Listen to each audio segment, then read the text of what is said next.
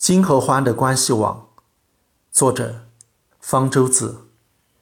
在非洲东部的大草原上，生长着许多金合欢树，其中有一种金合欢树，除了像其他金合欢树一样长满了锐利的刺，还长着一种特殊的刺，刺的下端膨大，里面是空的，风吹过时发出像哨子一样的声音，所以它们被叫做哨刺金合欢。金合欢之所以遍布锐刺，是为了防止食草动物吃它们。不过，这可难不倒长颈鹿等大型食草动物。长颈鹿的舌头能够小心翼翼地躲开刺，去吃金合欢树上的嫩叶。哨刺金合欢还有第二条防线，在哨刺里头住着一种褐色的小蚂蚁，它们的腹部能够往上举，所以叫做举腹蚁。长颈鹿吃树叶时扯动了树枝。让举腹蚁觉察到了，它们便蜂拥而去，拼命地叮咬长颈鹿的舌头，迫使长颈鹿离开。举腹蚁为什么这么爱护金合欢树呢？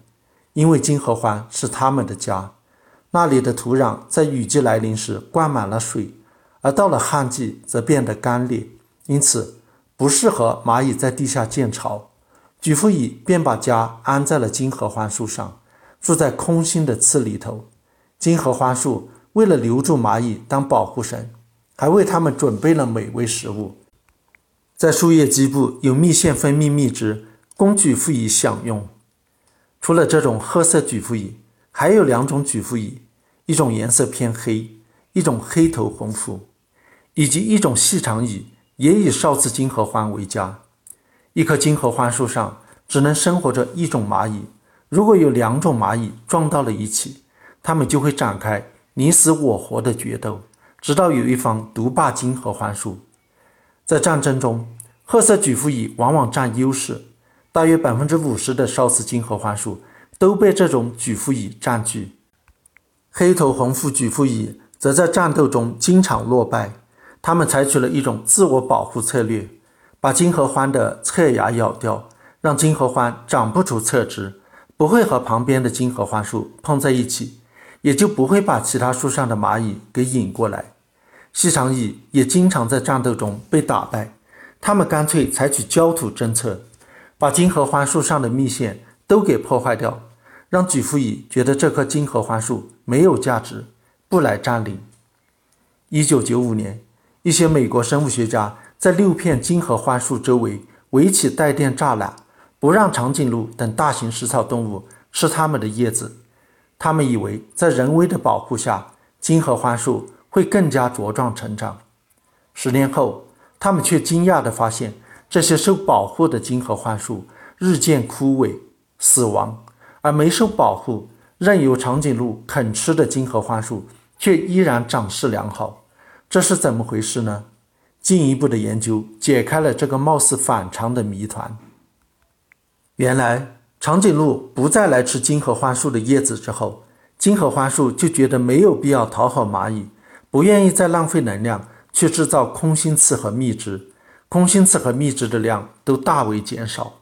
这么一来，褐色举腹蚁反过来觉得金合欢树没有太大的价值，不愿意为其着想了。有一种害虫，天牛的幼虫会在金合欢树干上钻孔，危害金合欢树。以前褐色举腹蚁。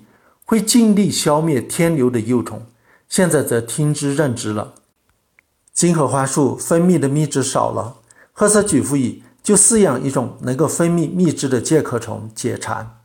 褐色举腹蚁平时也养一些介壳虫，但是量不多。金合欢树不再分泌足够的蜜汁后，褐色举腹蚁才成倍的扩展介壳虫饲养业。这种介壳虫靠吸食金合欢树的汁液为生。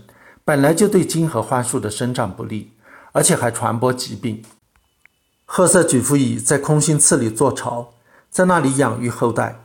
空心刺数量减少，褐色举腹蚁失去了托儿所，数量减少了近一半。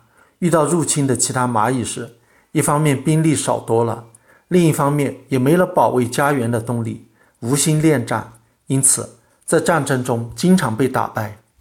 统计表明。在受保护的金合欢树中，褐色举腹蚁丢掉了大约百分之三十的领土。取而代之的是黑色举腹蚁，领土扩张了两倍。黑色举腹蚁经常到树下捉昆虫吃，蜜汁的减少对它们的生存影响不大。空心刺的减少对它们更毫无影响，因为它们并不住在空心刺中，而是住在天牛幼虫挖的洞中。因此，黑色举腹蚁不仅不消灭天牛，还鼓励天牛到金合欢树上产卵。黑色举腹蚁的到来对金合欢树是一场灾难，金合欢树的生长变得缓慢，死亡率要比生活着其他蚂蚁的金合欢树高出一倍。